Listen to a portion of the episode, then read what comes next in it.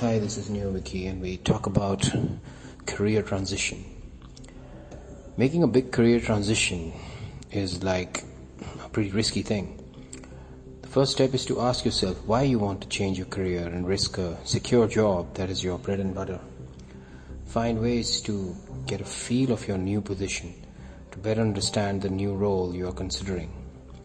Be honest with yourself and think with an objective mind. Keep the long term vision in mind, thinking ahead about what could happen in the next 20 or 30 years with your decision.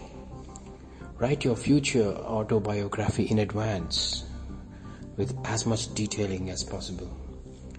How we spend our days is how our life turns out to be, and each hour counts.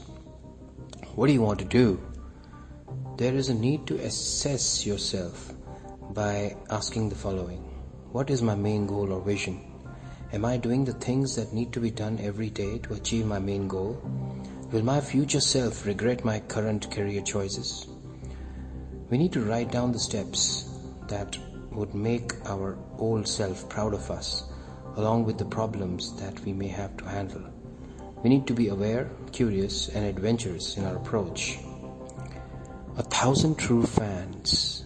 Instead of aiming for being a best selling author selling millions of copies, or the most popular celebrity on the planet. We need to choose the alternative path of moderate success, having a direct connection with a thousand true devoted fans who genuinely appreciate your work. The ambition of having a thousand true fans, preferably paying customers, is more pragmatic and also more likely to happen.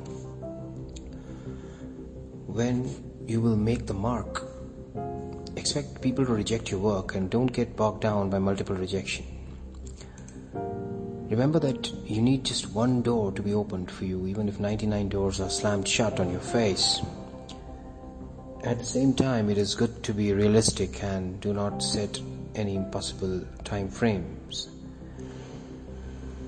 Small actions compound over time, so we need to build a consistent routine with fail safe measures. You can also have a plan B if things don't work out. Thank you for listening. This is Neoviky.